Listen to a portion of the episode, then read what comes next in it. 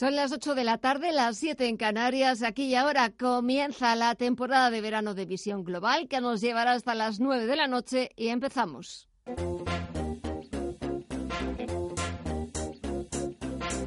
En Radio Intereconomía, Visión Global, con Gema González.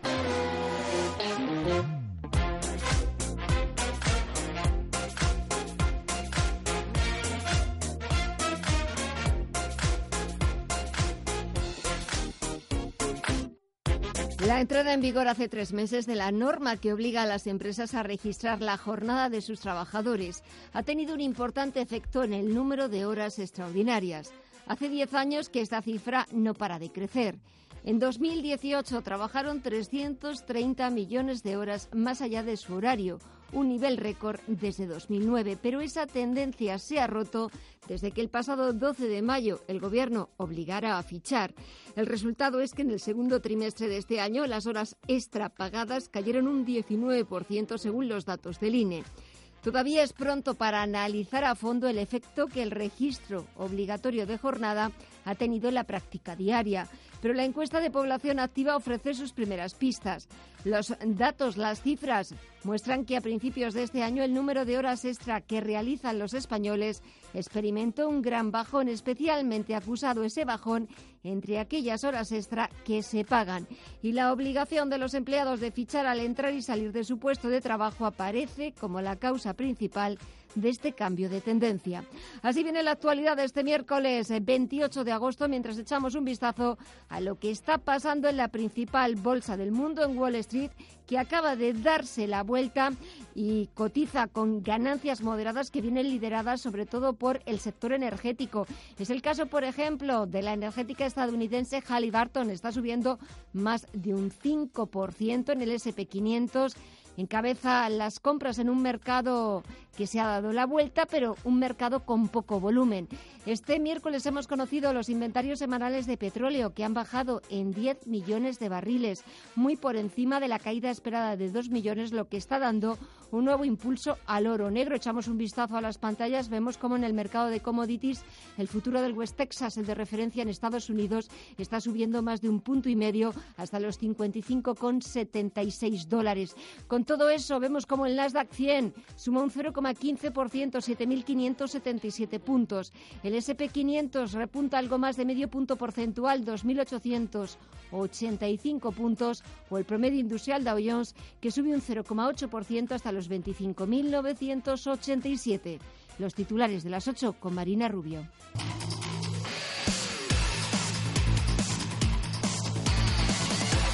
dos coma treinta y uno trabajadores sostienen hoy a cada pensionista. Es la cifra más alta de los últimos siete años. Debería suponer un respiro para las maltrechas cuentas de la Seguridad Social, pero no exactamente. Y es que las cuentas ya no salen de la misma manera que antes. Por un lado, el factor demográfico, con cada vez menos nacimientos y una mayor esperanza de vida, y con la generación del baby boom a punto de jubilarse. Y por otro, el ritmo al que engorda la factura de las pensiones. Ayer mismo conocimos el último dato, otros nueve mil setecientos millones en julio, un nuevo récord histórico. El sistema está soportando más pensiones que nunca, pero también las más altas de la historia. El Partido Popular se ha movilizado en bloque contra la decisión del Gobierno en funciones de no liberar los siete mil doscientos millones de euros que debe pagar a las comunidades autónomas por las entregas a cuenta de dos mil diecinueve y la liquidación del I V A que se les adeuda. La Dirección Nacional de Génova y todos los varones han salido en tromba a criticar a la ministra de Hacienda en funciones, María Jesús Montero, por mentir sobre la financiación regional, por el escándalo del informe inexistente de la Abogacía del Estado que le impedía pagar, y por intentar asfixiar a las autonomías. Pablo Montesinos es vicesecretario de Comunicación. La ministra de Hacienda ha estado días chantajeando, amenazando a las comunidades autónomas, esgrimiendo un informe de la Abogacía del Estado que no existía. Era un informe fantasma, eh, un informe que, por cierto, todavía no hemos visto, pero que no ha llegado hasta que el Partido Popular, las comunidades autónomas del Partido Popular han presionado y han dicho eh, tenemos que eh, eh, tenemos que el gobierno nos dé, necesitamos que el gobierno nos dé el dinero que es nuestro para seguir pagando los servicios públicos. Por eso reclama al presidente del Gobierno en funciones que convoque al Consejo de Política Fiscal y Financiera para hablar de financiación autonómica.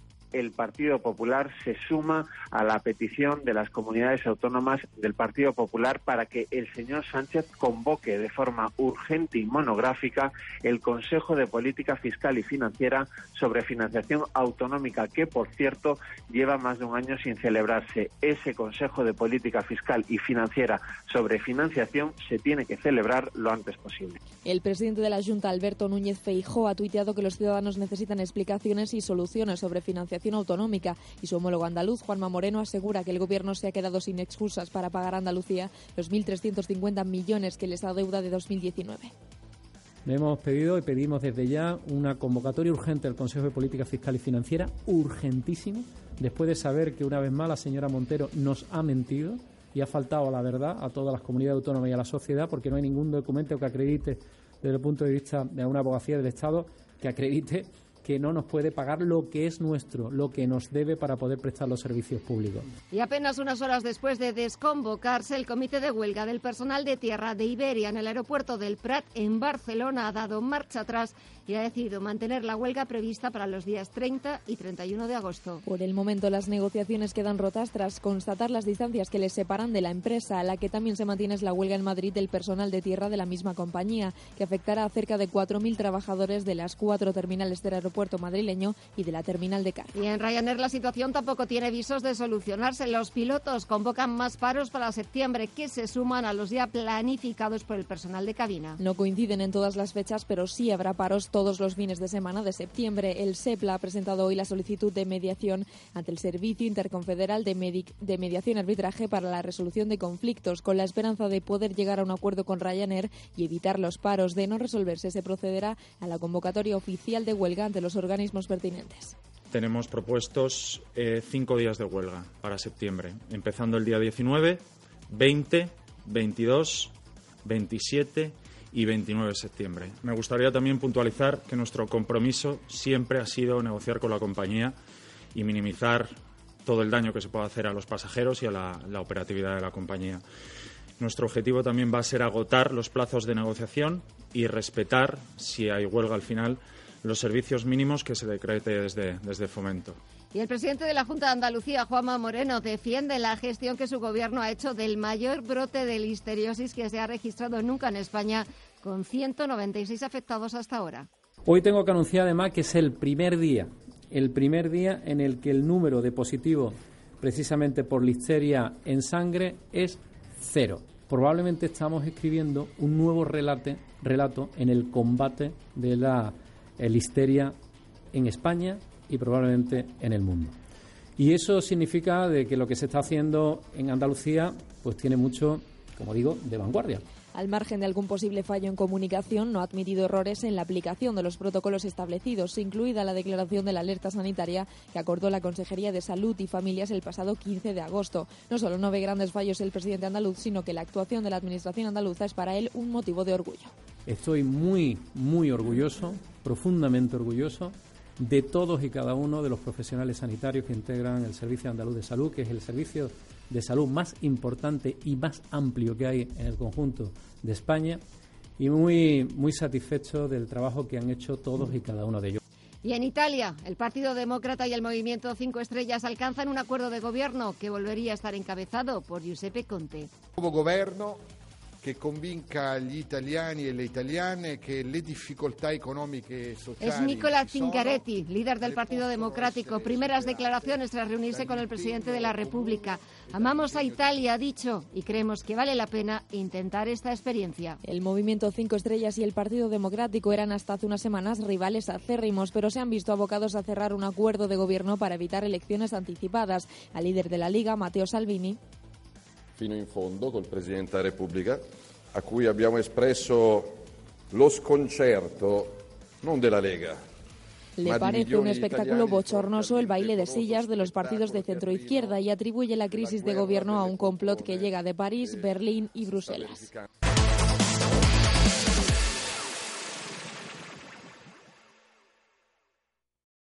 Perdone, ¿me vigila la toalla mientras me doy un chapuzón? Claro, sin problema. Diez minutos custodiando la toalla a treinta y siete grados, viendo cómo tú te refrescas y yo sudo haciendo de guardia de seguridad, serán siete euros. Si esto no va contigo, ¿por qué tu cuenta te cobra por custodiar tus inversiones? Con la cuenta bolsa sin custodia de SelfBank, invierte cuando quieras y olvídate de la comisión de custodia. SelfBank, hazlo a tu manera.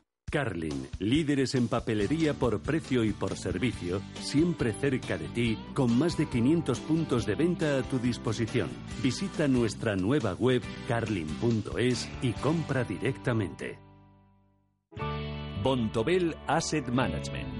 Calidad suiza con el objetivo de obtener rendimientos superiores a largo plazo. En Vontobel Asset Management siempre estamos a la vanguardia de las inversiones activas en bonos y acciones. Para más información, entre en nuestra página web vontobel punto com barra a m. Vontobel Asset Management, su especialista global en fondos de inversión. Información internacional. Información internacional que nos lleva al Reino Unido. El mundo político británico está en shock después de que la reina Isabel segunda haya dado luz verde a la propuesta del primer ministro Boris Johnson de cerrar el Parlamento. Habrá consecuencias.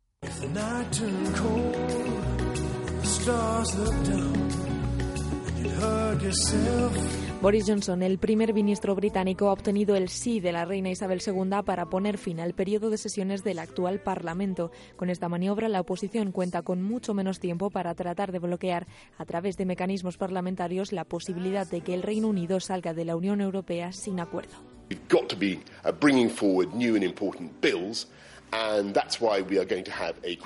Johnson ha asegurado que, a pesar de todo, habrá un amplio tiempo para ambos bandos antes del crucial Consejo Europeo del diecisiete de octubre, tiempo que servirá para que los diputados debatan sobre la Unión Europea, el Brexit y los demás asuntos. Suspending Parliament is not acceptable, it's not on. What the Prime Minister is doing is a sort of smash and grab on our democracy. El líder del Partido Laborista, Jeremy Corbyn, ha tachado el movimiento de inaceptable, de ultraje y de amenaza a la democracia británica. Corbyn se preguntaba en estas declaraciones de qué tiene miedo Boris Johnson, por qué no les deja discutir los asuntos relacionados con la salida de la Unión Europea. Y es que la suspensión del Parlamento, que se conoce como prorrogación, ha causado cuanto menos controversia. Los críticos afirman que evitará que los parlamentarios puedan ejercer su papel democrático en el proceso de separación de la Unión Europea. Mientras el Parlamento esté suspendido, además, los legisladores no podrán llevar a cabo una moción de confianza al Gobierno. El ex primer ministro John Mayor ha amenazado incluso con ir a los tribunales para detener el plan. When Parliament does meet on his timetable very briefly next week, the first thing we'll do is attempt legislation to prevent. Aunque Jeremy Corbyn lo que ha dicho precisamente es que sí llevarán a cabo la moción de confianza. Corbyn se ha dirigido además a la reina en una carta en la que ha solicitado una reunión urgente. En ella le ha comunicado que cuando el Parlamento se reanude, lo primero que harán será intentar legislar para impedir lo que está sucediendo y después convocar esa moción de confianza en algún momento. Por su parte, el presidente del Parlamento, John Bercow, ha calificado la maniobra de escándalo constitucional y ha dicho que es un ataque a los derechos de los parlamentarios como representantes del pueblo. Pero ¿cómo funciona exactamente la prorrogación del Parlamento? Bien, suele hacerse durante un breve periodo antes de que comience una nueva sesión, tiempo durante el cual no se celebran debates ni votaciones, y la mayoría de las leyes que no han completado su paso por el Parlamento se olvidan de alguna manera. Esta suspensión está a cargo de la reina, aconsejada por su primer ministro. Johnny Diamond, corresponsal de la Casa Real para la B B C, ha dicho que ya había precedentes de que el Parlamento fuera suspendido antes del discurso de la reina y que habría sido imposible para la monarca rechazar la solicitud del gobierno.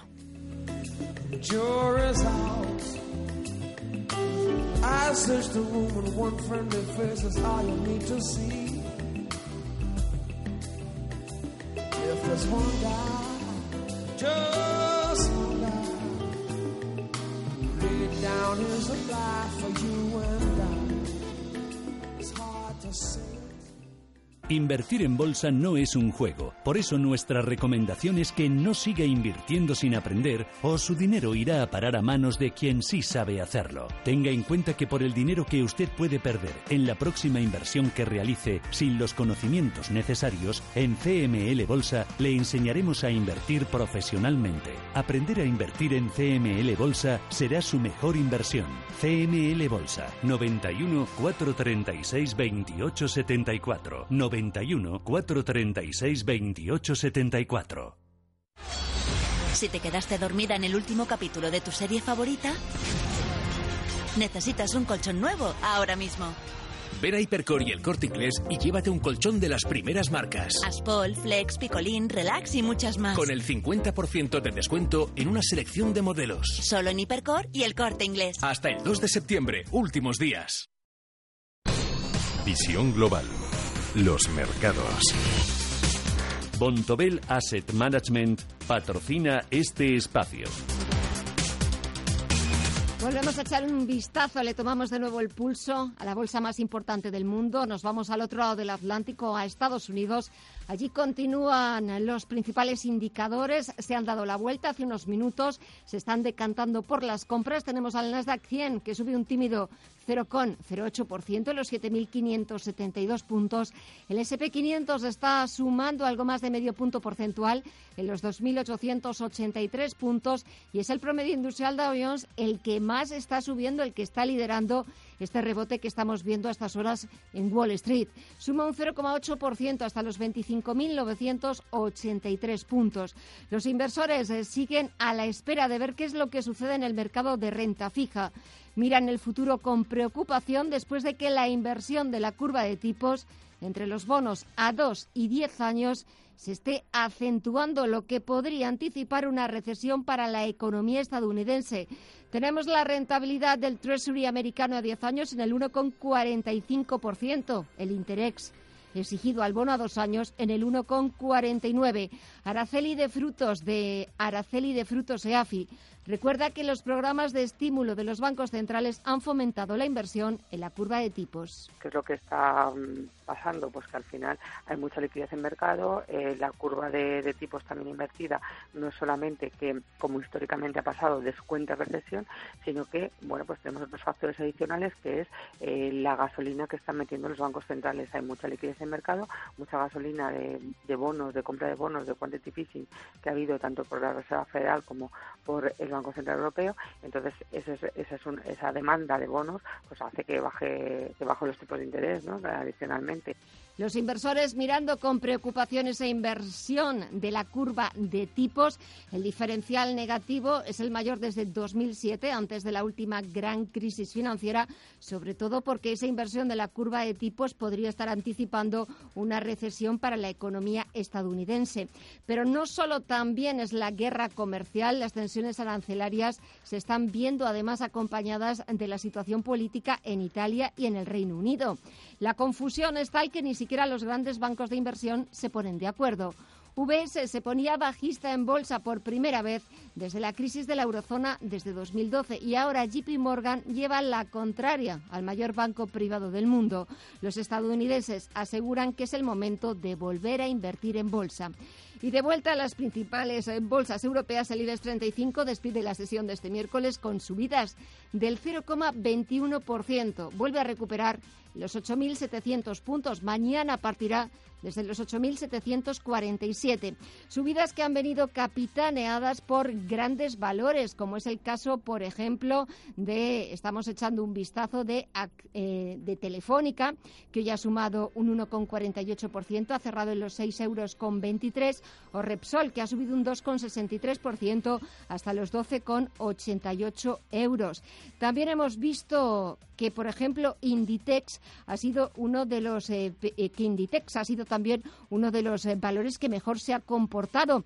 Entre los peores, I A G, El valor del selectivo del continuo español con mayor exposición al Brexit ha cedido un uno coma sesenta y nueve por ciento, ha cerrado en cuatro coma cincuenta y nueve euros, aunque las mayores caídas se las ha notado Mediaset, que ha perdido un dos coma catorce por ciento hasta los cinco coma ochenta y cinco euros. También el sector de las aerolíneas ha sido hoy uno de los más castigados. Por ejemplo, en la Bolsa de Londres, las acciones de EasyJet y Wizz Air han sufrido caídas significativas. Y el parón en la mejora de la renta variable europea consolida la última oleada de compras en la deuda pública. A dos semanas para la reunión del Banco Central Europeo, los inversores ya descuentan, entre otras medidas, tipos más negativos en la facilidad de depósito. Los temores de recesión económica también presionan las rentabilidades de los bonos, de forma que el interés del Bund alemán supera la barrera del menos cero coma siete por ciento.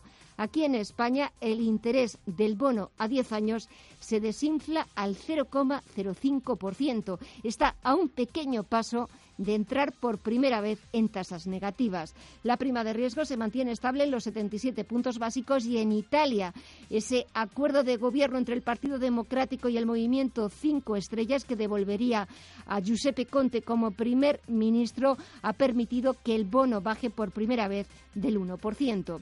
Y en el mercado de divisas, ya a la espera de mayores referencias monetarias y económicas, los operadores del mercado de divisas mantienen el freno en la cotización del euro, que se estanca por debajo de los uno coma once dólares. La libra, por su parte, está en mínimos por debajo de los uno coma veintidós dólares. Y echamos también un vistazo al mercado de materias primas, donde el barril de Brent, el de referencia en Europa, está subiendo por encima de los sesenta dólares, un uno coma treinta y ocho por ciento. El West Texas, el de referencia en Estados Unidos, sube un uno coma diecisiete por ciento y se cambia a cincuenta y cinco coma cincuenta y siete dólares el barril. Vontobel Asset Management ha patrocinado este espacio.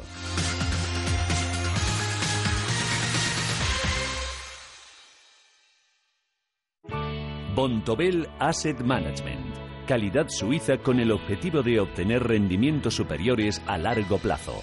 En Vontobel Asset Management siempre estamos a la vanguardia de las inversiones activas en bonos y acciones. Para más información, entre en nuestra página web vontobel punto com barra a m. Vontobel Asset Management, su especialista global en fondos de inversión.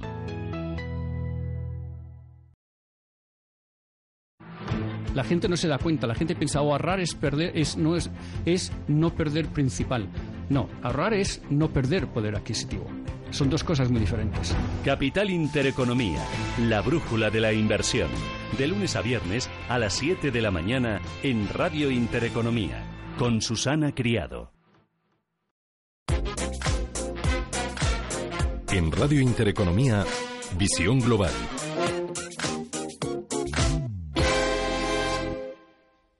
Y hablamos de esa inversión de la curva de tipos en Estados Unidos que preocupa y mucho cada vez más a los inversores de este y del otro lado del Atlántico. Y buscamos las últimas noticias, buscamos también cómo está influyendo en el cambio de carteras de gestoras importantes. Todo ello en esta información que ha preparado Ana Ruiz. El cambio de ruta de los bancos centrales ha provocado que la estrategia de algunos conocidos gestores de bonos como Gunlack, Miner, Iran y Bansing haya dado malos resultados. Con el nuevo horizonte de rebajas de tipos y la aprobación de importantes estímulos de aquí a finales de año por parte de la Reserva Federal y el Banco Central Europeo, con estas expectativas y la fiebre de la deuda, por la que más de quince billones de dólares en bonos cotizan con intereses negativos por todo el mundo, ha echado por tierra sus estrategias. El motivo: ninguno de los tres había contemplado en sus movimientos un repunte del precio y un hundimiento de la rentabilidad de los bonos corporativos y del Tesoro en Estados Unidos de la magnitud en la que se han producido, y mucho menos sabiendo que la renta variable del país está cerca de máximos históricos, la inflación se sitúa en el uno coma ocho por ciento y ni el Producto Interior Bruto ni el empleo muestran aún síntomas de una recesión en Estados Unidos. Nacho Zarza, de Auriga Bonos. La que hemos pasado durante los últimos pues año, año y medio, Eh, un periodo, tanto a, sobre todo en Estados Unidos, en los que los tipos han ido al alza, ¿no? Entonces, en ese, en ese momento, en ese movimiento de tipos al alza, el precio va a la baja. Si la primera, si la inversión que, que haya podido hacer cualquier gestor eh, no la mantiene y, y, y durante ese, ese desde el momento que ha comprado en ese movimiento de alza de tipos que baja el precio, pues él deshace esa inversión, ahí sí podemos ver realizada alguna, alguna pérdida. Los tres grandes gestores de bonos han infraponderado la deuda corporativa estadounidense y los bonos del Tesoro en relación a otros fondos de su misma categoría, y además los tres gestores se han puesto cortos en bonos soberanos de Estados Unidos, apostando por que la Fed subiría los tipos de interés, y esto ha sido un error porque los datos lo demuestran. Los bonos corporativos estadounidenses acumulan una rentabilidad del trece coma cuatro por ciento en lo que va de año, mientras que el interés de los treasuries se ha situado de media en el ocho por ciento. Antonio Castelo, de iBroker.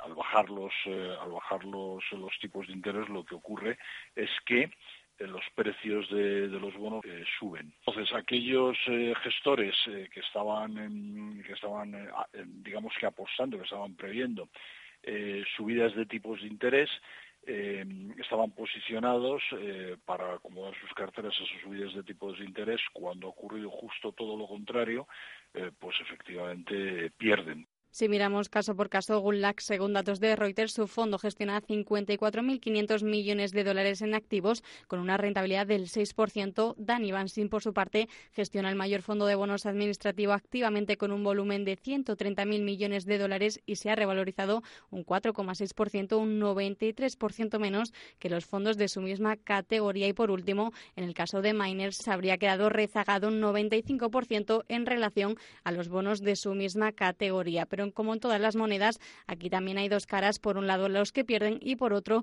los que ganan. Y en esta ocasión los que se están haciendo con la victoria son los que por el contrario han apostado por caídas de tipos de interés y una subida del precio de los bonos. Nacho Zarza.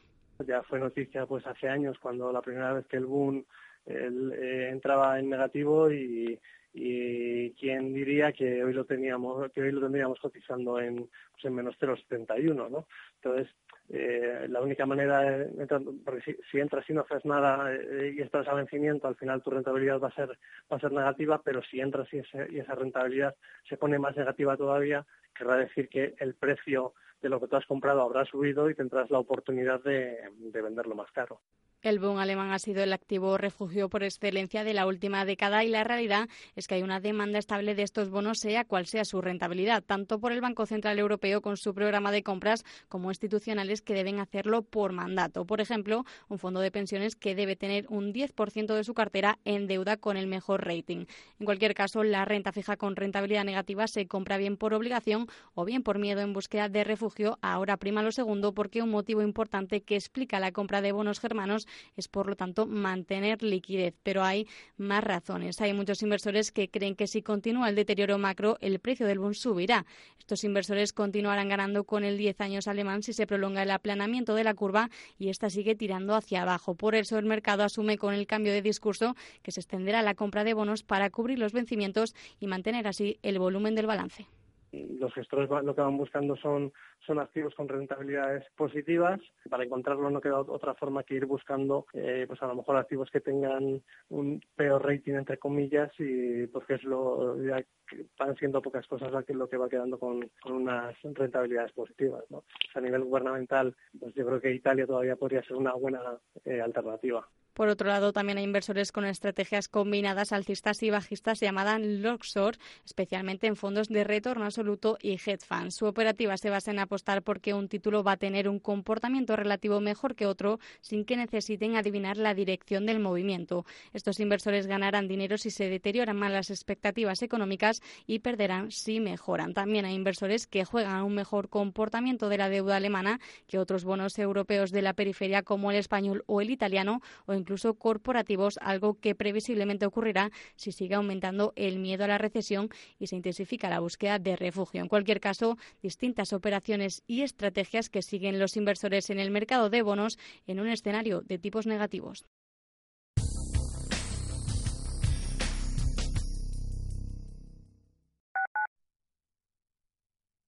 Al principio pensaba, lo alquilo, no lo alquilo, lo alquilo, no lo alquilo. Luego, con Renta Garantizada pensé, lo alquilo. Renta Garantizada se encarga. Te seguirá pagando la renta de tus inquilinos, aunque ellos no lo hagan, y se ocupan de la gestión del día a día. Infórmate en el novecientos diez diez noventa y cinco o en renta garantizada punto es. Alquiler garantizado. Hijos de rock and roll, jóvenes que no es que aparquen de oído, aparcan a golpe de batería. Por fin tienes el seguro de coche Mafre con muchas ventajas para tu familia. Y además te beneficias de la bonificación del seguro de tus padres y un ahorro de hasta un cuarenta por ciento. Consulta condiciones en mafre punto es. Tu familia necesita un seguro de coche de verdad. En Restaurante Bolívar te hacemos la vuelta al cole más llevadera. Disfruta durante el mes de septiembre de su propuesta Menú Vuelta al Cole y déjate llevar por sus sabores y aromas. Si quieres disfrutar de una experiencia única con productos de primera calidad, no esperes más y llama ya al noventa y uno cuatrocientos cuarenta y cinco doce setenta y cuatro o entra en restaurante bolívar punto com para hacer tu reserva. Tu Menú Vuelta al Cole te está esperando. ¿Cuánto cuesta? El café más caro del mundo cuesta trescientos veinte dólares el kilo. Este es el precio medio del denominado Kopi Luwak, y entre las peculiaridades que le sitúan como el mejor de todos, destaca que se obtiene de los granos de café ingeridos primeramente por la civeta, un mamífero asiático que habita en las islas de Indonesia. El proceso por el que pasan estos granos de café por el aparato digestivo de estos animales resta amargor al grano y le aporta ese gusto acaramelado que lo identifica. Un método que, sin duda alguna, muchos preferirían desconocer al pagar más de cincuenta dólares por una taza de este café en un establecimiento. Por suerte, en España puede adquirirse desde doscientos euros el kilo.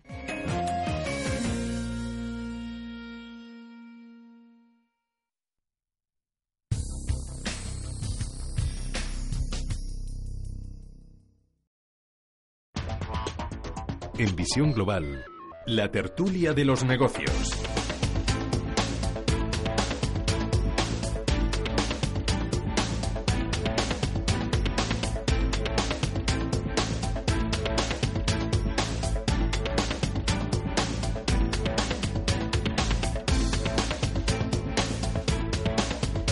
treinta y un minutos de las ocho de la tarde, una hora menos en la Comunidad Canaria. Vamos a analizar la actualidad política, económica, nacional, internacional, y lo hacemos. Saludamos a Pedro Fernández, empresario y abogado. Pedro, buenas tardes. Buenas tardes, Gema. Bueno, aupa Leti, vais estupendamente. Bueno, vamos, colíderes. ¿Eh? Vamos. No vamos mal, pero esta acaba de empezar. Bien. Pasito, colíderes, pasito a parece, paso. Eso es, parece que... Partido digamos, a partido. Pues eso de siempre, pero en general para la vida, ¿eh? Sí, ¿eh? Yo, es más, yo no diría partido a partido, yo diría córner a córner, ¿eh? Todavía lo, lo desmenuzaría un poco más, ¿no? Bueno. Y yo creo que, bueno, hablando de actualidad, creo sí. que ha sido una semana también triste. Conocíamos hoy la pérdida de un sargento primero ah, en sí. la base, sí. en nuestra base en, en Miguel de Cervantes, en Líbano, que murió hoy por la noche, de madrugada, de un infarto. Mm. Y el lunes... Eh, antes, antes de ayer conocíamos también la muerte del comandante Marín, ah, sí. en este caso del, del Ejército del Aire, sí. pues con las prácticas, acababa de salir de, de San Javier, uh-huh. pues para ambos, para el sargento y para el comandante, nuestro más sincero pésame, porque creo que ellos sí son un ejemplo de lo que otros a lo mejor no hacen, porque mientras unos ganan guerras o combaten esas guerras, otros solo dan guerra, pero no las ganan. Uh-huh. Y ahí y... tenemos un ejemplo de un comandante, un sí. instructor, y de un sargento que cumpliendo su deber, pues han caído, ¿no? Otros, sin embargo, siguen de vacaciones. Sí, es la sí. diferencia. Siguen de vacaciones. Eh, ¿Por dónde quieres que empecemos ese análisis de la actualidad? No sé, ¿quieres que hablemos del Brexit, de esa de ese órdago que se ha sacado Boris Johnson? De... Es una situación complicada, de... Gemma, pero ojo, no solo en Inglaterra, también en Italia. Estamos viendo que el contexto en general en Europa es complicado. Alemania tiene ahora mismo una situación, si no de recesión, si al menos de no crecimiento, evidente. Han reducido sus exportaciones y si Alemania no exporta, la locomotora no funciona. Y si la locomotora no funciona, el resto de las locomotoras que vamos articuladas a la primera, nos cuesta arrancar. Esa es la situación de entrada. Si a eso se le añade la inestabilidad política eterna de Italia. Estamos viendo Conte que no termina de decidirse al final... Hay o no hay elecciones, que parece que a lo largo del día de hoy se va a terminar sabiendo o mañana. No, no, no, ya no hay elecciones. Parece que han llegado a un acuerdo no de elecciones. Gobierno y Conte volvería a ser primer ministro. Acuerdo entre el Movimiento Cinco Estrellas y el Partido Democrático. Eso lo que hace es dilatar las elecciones, no para el diecinueve, sino para el veinte, porque es Italia. O sea, que vamos, van a elecciones por año, o sea que de una u otra manera, bueno, ganamos tiempo. Uh-huh. Inglaterra, bueno, el hecho de que se hayan disuelto ahora, o a partir de septiembre, se disuelva el Parlamento británico, pues es eso, para evitar que pueda haber un veto a una posible salida forzada del, del Brexit. Eso, este contexto, a día de hoy, ¿a qué nos invita cualquier persona, digamos, de a pie? Que la situación de Europa a día de hoy no solo es complicada, es que no es viable. Es decir, Europa sí, pero no así.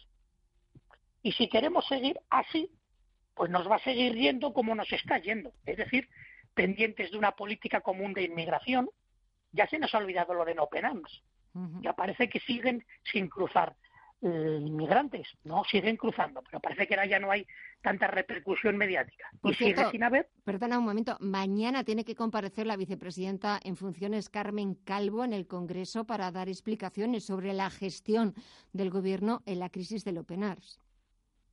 Pero volvemos a lo mismo. Al final, ¿qué va a hacer? Intentar ya. capear una situación que tiene un problema de base. ¿Cuál? Que cuando no hay un proyecto, sí. difícilmente puedes defender lo que no hay proyecto. ¿Qué has ido haciendo? Pues ir dando bandazos. Hoy digo que no, mañana no, pero a medias. Luego sí, y al final mandas al, al, al, a un B A M, a un buque de acción marítima, el Audaz, con casi setenta tripulantes entre Armada y infantes de Marina, para rescatar a quince que van a llegar el viernes a San Roque, para luego trasladarlos a un centro de inmigrantes de menores a Chiclana. ¿Y después qué? Todo ese follón para esto. Bien, bueno, mañana intentarán caer de pie. Uh-huh. ¿Vale? Que, entre que la oposición tampoco aprieta fuerte, porque todo el mundo está de vacaciones, y, y la diputación permanente del Congreso, pues bueno, permanente, permanente fue ayer, que ayer empezaron a funcionar, bien, pero ayer fue veintisiete. Uh-huh. Y, y el mes tiene treinta días. Moraleja, que al final, aquí a to- todos dicen que les duele España, pero en la práctica ninguno ha perdonado sus vacaciones, empezando por el presidente, uno, y yo, si soy presidente del Gobierno, personalmente, y teniendo el caldo de cultivo que tiene ahora mismo España y el contexto que tiene ahora mismo España, yo no me voy a ningún lado, para empezar. Pero por una cuestión mía de, primero, salud mental, segundo, lo más importante, por una cuestión de honor y de profesionalidad. Bien, pues eso parece que da lo mismo. La gente se presentará el lunes, el día dos de septiembre, y bueno, a sumar días. Hoy es veintiocho de agosto. Uh-huh. El veintiocho de abril hubo elecciones. Han pasado ciento veinte días, cuatro meses, y seguiremos informando. Entonces la pregunta es, ¿y esta gente durante cuatro meses a qué y para qué? Y en el fondo yo creo, que lo que creo que debemos deducir cualquier ciudadano es, señores, además de que los partidos políticos ni están ni se les espera, porque es evidente, además de eso, no habrá un problema más de fondo. Es decir, ¿por qué el sistema no asume que las reglas del juego a día de hoy no permiten una gobernabilidad básica? Y me explico. Si partimos de la base que el partido político más votado nunca va a recibir más de un tercio de votos, perdón, de diputados, es decir, sobre trescientos cincuenta que tiene la Cámara, va a estar el que más tiene, en torno a ciento veinte, ciento veinticinco. Eso ya va a ser suficiente para ser la primera fuerza más votada, que no para gobernar, tal como están montadas las reglas del juego a día de hoy. Pues una de dos, o se modifican las reglas del juego, o vamos a estar sumando elecciones cada cinco o seis meses. Porque, señores, seamos objetivos, España lleva sin ser gobernada de verdad desde dos mil quince. Estamos funcionando con presupuestos de Rajoy, bien, que están siendo ya Re, reaprobados, porque no hay otros presupuestos. Entonces, así no se gobierna un país, es materialmente imposible. Este sistema, a día de hoy, no se plantea la posibilidad, que a día de hoy no está permitida, pero que a lo mejor hay que empezar a cuestionarse, señores, si no va a ser gobernable un país, ¿se puede permitir que el gobierno de turno tome decisiones de Estado vía Real Decreto? Lo mismo hay que planteárselo, porque en la práctica el gobierno está intentando funcionar así, pero en materia de derechos fundamentales no se puede, no está permitido. ¿Y eso qué implica? No poder modificar el Código Penal, por ejemplo, que afecta a derechos fundamentales, todo lo que tenga que ver con leyes orgánicas tampoco se puede abarcar. Eso no hace gobernable un país. Pues señores, habrá que modificar las reglas del juego y si no, iremos sumando elecciones. Y yo no veo que ningún partido político se cuestione la mayor, es decir, el sistema tal como está planteado. Porque hay una, creo yo, una situación evidente. A nivel electoral, las cosas, por muchas elecciones que haya, el que más votos tenga no va a pasar de ciento veinte a ciento veinticinco. Y vamos a estar sumando elecciones. Y no se va a poder gobernar España. Con la situación que tenemos del Brexit del treinta de octubre, con una situación que tenemos que reducir una deuda pública, que a día de hoy es de un cien por ciento de nuestro P I B, que es una barbaridad, uh-huh. Y escuchamos hoy a la ministra de Hacienda que nos dice, no, no, yo voy a hacer una, una tasa ecológica. E imputa el hecho de que no haya un gobierno al hecho de que tenga que aumentar impuestos, señoras. No nos engañen. Usted aumenta impuestos, primero, porque no genera riqueza, y segundo, porque está generando una deuda pública que a día de hoy es de uno coma dos billones de euros, la de España. Y por eso tiene que inventarse impuestos, porque como no son capaces de generar riqueza, pues a ver si entonces, pues eso, ¿cómo? Pues subiendo el impuesto de sociedades. Yo siempre me preguntaré, ¿por qué al socialismo le da siempre por meter mano a la pequeña y mediana empresa con el impuesto de sociedad? Que somos la tercera que más pagamos de Europa, que una empresa está pagando en un treinta por ciento de sus beneficios de impuesto de sociedades. Así se pretende generar crecimiento, generar valor. Y si no es por ahí, es vía I R P F. Señores, genere crecimiento. Lo que no tiene que hacer es generar pobreza a sus ciudadanos y a sus pymes, que son los que en teoría tienen que generar riqueza. Es que ya es un problema de base, tema. Pues como es un problema de base, pues claro. Un problema de base y de, y de desconocimiento total y absoluto. Y esto es un suma y sigue. Y al final siempre acabamos pagando los mismos de siempre. Como hay falta de proyecto y como realmente no les duele España. Si a ti te duele España, te duelen tus pymes. Si a ti te duele España, te duelen tus parados de más de cincuenta años, que son casi millones. Bien. Si a ti te duele España, te duele el fracaso escolar de los tuyos. Pero como no les duele España, pues van parcheando la situación e intentar ir eso, córner a córner. Pero ellos no tienen ningún proyecto a medio y largo plazo, y como no hay proyecto a medio y largo plazo, pues a partir de ahí, ¿qué proyecto de nación hay? Absolutamente ninguno. Hoy leí un dato que es evidente. Los jóvenes españoles con poca o muy poca formación en el año dos mil diecinueve cobran lo mismo que en el año ochenta y nueve. Eso no es generar riqueza. No ha habido proyecto de nación. Moraleja, España no mejora. Seamos objetivos, no es ser pesimista. Es asumir lo que hay. Y si no se asume lo que hay y no hay un proyecto de nación, seguiremos hablando de políticos, de siglas, pero no de políticas de empleo, de alfabetización de España, de creación de verdad de una industria potente como la ha tenido España. Y mientras eso no sea así y no haya un acuerdo general entre los distintos partidos, a España se le irá parcheando, pero en ningún caso se le irá orientando hacia un crecimiento. Insisto, una nación que tiene una deuda pública de un cien por ciento del P I B y que sus jóvenes, con poca o muy poca formación, en el diecinueve cobran lo mismo que en el año ochenta y nueve y seguimos peleándonos por siglas, por si hay elecciones o no. Señores, si te duele lo tuyo y los tuyos, ponte a funcionar y déjate de siglas. Más proyecto y menos partidos, creo yo. Pues eh, Pedro Fernández, empresario y abogado, es un placer, como siempre, escucharte. Gracias por el análisis, por esa visión de la actualidad. Que tengas una buena semana y hasta el próximo miércoles. Un saludo. Un abrazo, Gema. Que vaya bien.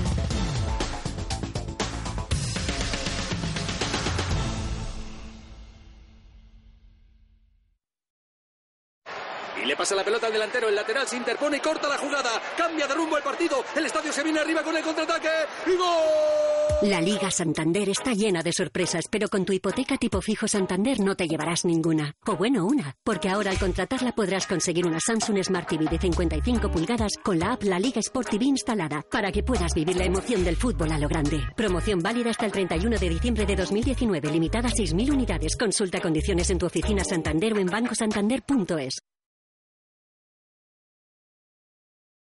Invertir en bolsa no es un juego. Por eso nuestra recomendación es que no siga invirtiendo sin aprender, o su dinero irá a parar a manos de quien sí sabe hacerlo. Tenga en cuenta que por el dinero que usted puede perder en la próxima inversión que realice, sin los conocimientos necesarios, en C M L Bolsa le enseñaremos a invertir profesionalmente. Aprender a invertir en C M L Bolsa será su mejor inversión. C M L Bolsa, noventa y uno, cuatrocientos treinta y seis, veintiocho setenta y cuatro. noventa y uno, cuatrocientos treinta y seis, veintiocho setenta y cuatro. A ver, señores, que empieza el show. Quiero listos los extratiernos del pozo. ¿Cómo están los escalofines del lomo y el lomo adobado? Listos. ¿Las pechugas de pollo extratiernas? Aquí, recién traídas. Carmen, ¿conoces el lomo más tierno y jugoso que hay? Hombre, claro, el extratierno del pozo. Que nunca falten en tu casa las cosas tiernas, ni las extratiernas. El pozo. Si te quedaste dormida en el último capítulo de tu serie favorita, necesitas un colchón nuevo ahora mismo. Ven a Hipercor y el Corte Inglés y llévate un colchón de las primeras marcas. Aspol, Flex, Picolín, Relax y muchas más. Con el cincuenta por ciento de descuento en una selección de modelos. Solo en Hipercor y el Corte Inglés. Hasta el dos de septiembre, últimos días.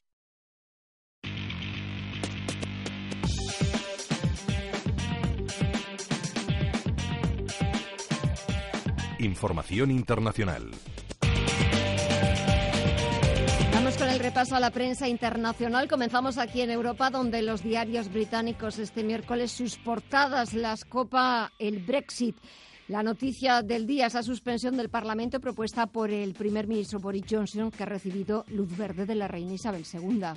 Así es, The Times abre su portada con el siguiente titular. Jeremy Corbyn arrastra a la reina a la fila de la prórroga. El primer ministro Boris Johnson opta por suspender el Parlamento y el líder de la oposición exige una reunión con ella cuanto antes. En The Guardian la portada abre ya con las consecuencias de la decisión de Boris Johnson. Los parlamentarios dicen han reaccionado con furia. Por otra parte, el, la líder del Partido Conservador conservador escocés, Ruth Davidson, ha dicho que renunciará a su cargo.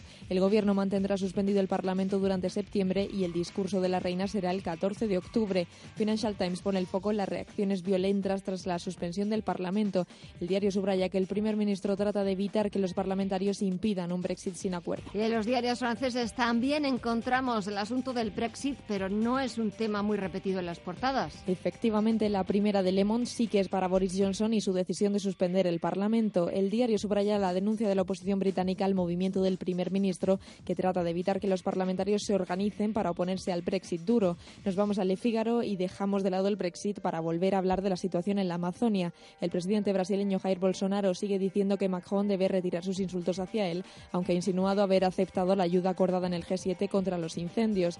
En ESECO, otro tema. El gobierno francés está dispuesto a reformar las instituciones y para ello ha presentado un texto al Consejo de Ministros, pero el Ejecutivo, dice el diario, no quiere incluirlo en la agenda del Parlamento antes de obtener un acuerdo integral con el Senado. Y última parada de los diarios europeos para echar un vistazo a los alemanes, que llevan también el Brexit, pero no como noticia principal. Así es, en Handelsblatt llaman a Boris Johnson matón, pero hay que bajar un poco en su portada digital para ver la pieza. Su primera abre con las pérdidas millonarias del banco alemán O L B por el uso indebido de tarjetas a gran escala. Al parecer, un grupo de delincuentes se hizo con más de un millón de euros de dos mil cuentas del banco fabricando tarjetas falsas. Frankfurt del alemán Zeitung se pregunta en la apertura de su portada cuáles son las intervenciones ecológicas que puede llevar a cabo el Consejo de Seguridad de la ONU para proteger el bosque amazónico. Y en los diarios italianos, la noticia que saltaba esta tarde, ese acuerdo de coalición de gobierno entre el Movimiento Cinco Estrellas y el Partido Democrático. Cada uno de los líderes ha ido pasando por el Quirinal, por el, la residencia del presidente Sergio Mattarella, que les ha ido convocando a lo largo de la tarde uno tras otro. Y en breve vuelve al Quirinal eh, Giuseppe Conte, porque ese acuerdo de gobierno, esa coalición entre el Movimiento Cinco Estrellas y el Partido Democrático, eh, sería con la condición de que Giuseppe Conte volviera a ser primer ministro. Mientras tanto, echamos un vistazo a los temas que están ocupando las portadas al otro lado del Atlántico, los principales diarios en Estados Unidos. Las últimas novedades sobre el Brexit acaparan casi todas las primeras páginas. En The Wall Street Journal leemos que Boris Johnson se mueve para cerrar el Parlamento durante varias semanas, una táctica destinada a evitar que los legisladores rebeldes bloqueen una ruptura abrupta con la Unión Europea. Como consecuencia, la libra cae y hay otro apartado que el diario titula "Escuchado en la calle. El enfrentamiento puede ser lo que necesitan los inversores". Aparte, lleva una información en exclusiva. Los funcionarios estadounidenses están tratando de bloquear un cable submarino respaldado por Google, Facebook y un, zo- un socio chino en una revisión de la seguridad nacional que podría reescribir las reglas de conectividad a Internet entre Estados Unidos y China. Como asunto empresarial, The Wall Street Journal describe en doce gráficos cómo Bayer Monsanto se convirtió en uno de los peores acuerdos corporativos. Para The New York Times, retraso sorpresa en el Parlamento británico por parte de Boris Johnson, que busca frustrar a los enemigos del Brexit. La maniobra del primer ministro limitaría el tiempo legislativo, lo que podría aumentar la probabilidad de un Brexit sin acuerdo el treinta y uno de octubre. Los economistas, continúa el diario, dicen que tal salida sería caótica y económicamente perjudicial y podría hundir al Reino Unido en una recesión. Durante años, continúa el diario, Johnson dejó ver un aspecto más travieso de su personalidad, pero como primer ministro está relevando su lado despiadado. Continúan con el fallo histórico de un juez de Oklahoma contra Johnson and Johnson. La marca se tambalea por su papel en la crisis de los opiáceos. En este punto hay otra información. Otra compañía, Purdue Pharma, fue acusada de gran parte de la crisis de los opiáceos y podría declararse en bancarrota. En The Washington Post también se cuela este asunto. Purdue Pharma en conversaciones sobre un acuerdo multimillonario para resolver más de dos mil demandas de, opa- de opiáceos. La familia Sackler podría perder el control del negocio y contribuiría con al menos tres mil millones a ese acuerdo, lo que podría llegar, según algunas otras fuentes, a un total de doce mil millones de dólares. En otra columna siguen las noticias que llegan del Reino Unido. La reina Isabel segunda aprueba la solicitud del primer ministro Boris Johnson de suspender el Parlamento, reduciendo su tiempo para detener el Brexit sin acuerdo. Y en páginas interiores, análisis de lo que el movimiento de Johnson realmente significa para el Brexit. Aunque la primera noticia para The Washington Post es el muro fronterizo con México, Trump lo quiere para el día de las elecciones. Además, Además, Washington ha anunciado que usará cientos de millones de dólares para expandir los centros de detención de migrantes y reforzar un programa que requiere que los solicitantes de asilo esperen en México mientras sus casos se procesan en Estados Unidos.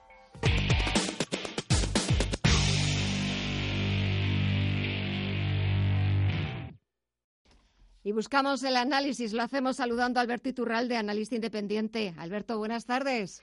Muy buenas tardes. Bueno, ya casi noches, porque ya es verdad que se está dejando notar esos cielos, por lo menos aquí en Madrid, que ya vamos hacia sí, el otoño, ¿verdad? Mira, estoy mirando al mar ahora mismo, estoy en Barrica, eh, aquí en, en al lado de mi, al lado de, bueno, al lado de Bilbao, al lado de mi ciudad, sí. Y aquí ya no es lo mismo las, los atardeceres, ya estamos casi oscuras, o sea que estamos igual en Madrid y en Bilbao. Sí.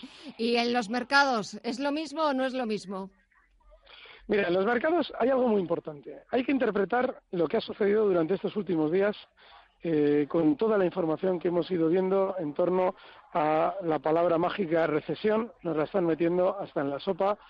Eh, la, las declaraciones de Trump en la reunión en Biarritz.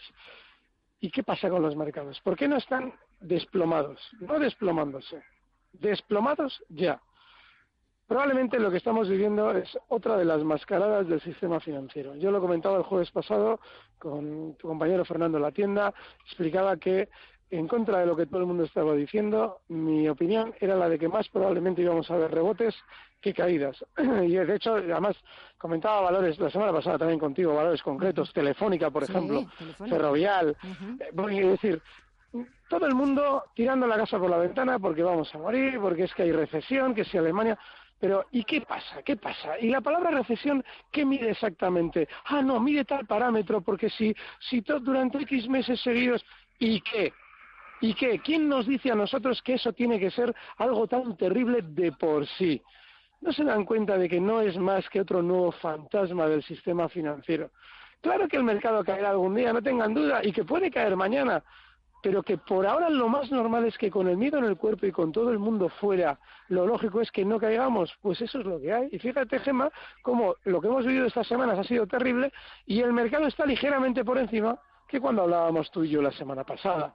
Entonces, no, yo sigo en las mismas. Lo más normal es que todavía tengamos algo más de subida, veremos qué sucede, si efectivamente cuando hayamos subido, si lo hacemos, hay eh, una sensación de nuevo contraria, Pero vamos, lo que no podemos hacer es estar dentro de toda esa marea de noticias negativas eh, que no se están correspondiendo con los mercados, que eso es lo mejor. No, porque los mercados subir siguen subiendo, porque lo estamos viendo claro, ahora en la bolsa además, norteamericana, lo hemos visto también en el IBEX treinta y cinco. Sí, y además, fíjate, hay un fenómeno muy curioso, y esto sí que, claro, como al final, con la única persona con la que puedo hablar casi tranquilamente a la semana es contigo, me encanta decirlo aquí. Hay un fenómeno muy curioso con un valor como Telefónica. Uh-huh. Telefónica es un precio en el que reacciona eh, de manera retardada, de manera contraria, pero retardada. Es decir, estos días atrás, una vez que había recortado hasta por debajo de seis euros, llegaba a marcar zonas de cinco noventa, les recuerdo que cae desde siete cincuenta. Bueno, pues una vez que había caído ya y había tenido un castigo enorme en el cuerpo, Telefónica, eh, ya el B B V vuelve a decir que es que su participación en Telefónica ha perdido no sé cuánto, todo, todo lo que nos cuentan siempre, y Telefónica empieza a subir. Cuando tú y yo hablábamos estaban zonas de seis y por debajo. Ahora ya tenemos marcando zonas de seis veinticinco uh-huh. hoy.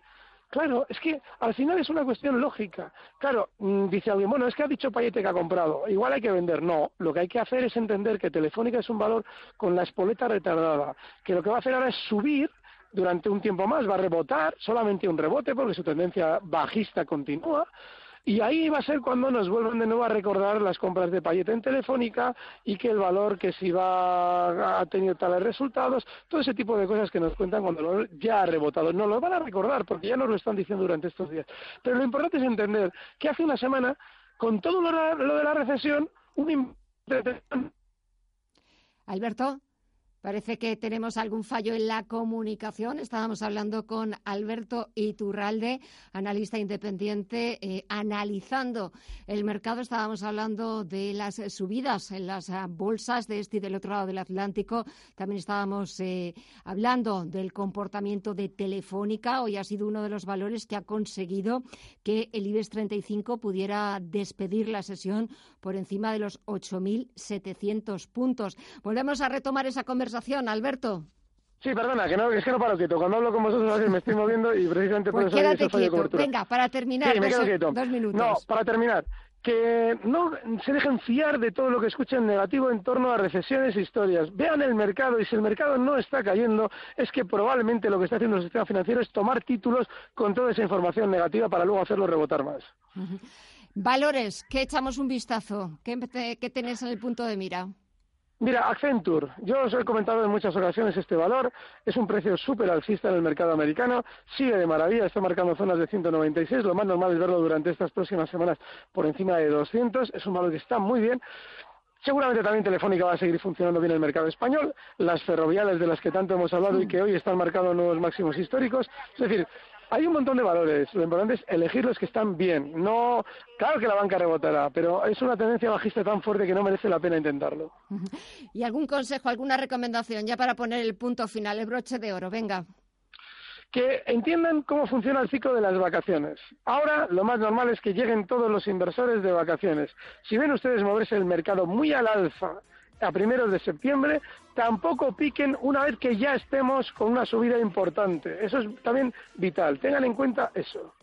Pues nos quedamos con ese consejo. Lo tendremos en cuenta, Alberto Iturralde. Gracias como siempre y que sigas disfrutando. Hasta la próxima. Un saludo. Gracias. Un fuerte abrazo. Hasta luego. Y echamos un último vistazo a la bolsa norteamericana. Siguen las subidas, siguen las compras en el principal mercado del mundo. Tenemos al Nasdaq cien que sube un cero coma treinta y uno por ciento en los siete mil quinientos ochenta y nueve puntos. Está muy cerquita de los máximos intradía que ha marcado los siete mil quinientos noventa y dos. El ese and pe quinientos suma un cero coma sesenta y siete por ciento, está marcando máximos intradía en los dos mil ochocientos ochenta y ocho puntos y el promedio industrial Dow Jones, que sube cerca de un uno por ciento y vuelve a recuperar los veintiséis mil puntos. Subidas en el promedio industrial Dow Jones que vienen eh, capitaneadas por compañías eh, como es Dow y sobre todo por compañías relacionadas con el sector de la salud. Por ejemplo, Pfizer, farmacéuticas, está subiendo un dos coma veintiuno por ciento o United Health, que suma un dos coma dieciséis por ciento. Las mayores subidas, como decíamos, son para Dow, que está sumando un tres coma veintitrés por ciento. Echamos también un vistazo al mercado de divisas. El euro sigue por debajo de los uno coma once dólares y en el mercado de commodities estamos viendo una fuerte apreciación en el barril de petróleo en el, Teja, en el Texas, en el de referencia en Estados Unidos, cincuenta y cinco coma setenta y ocho. Así ponemos punto final. Gracias por hacerlo posible. Gracias por estar ahí. Mañana volvemos a las ocho. Hasta mañana.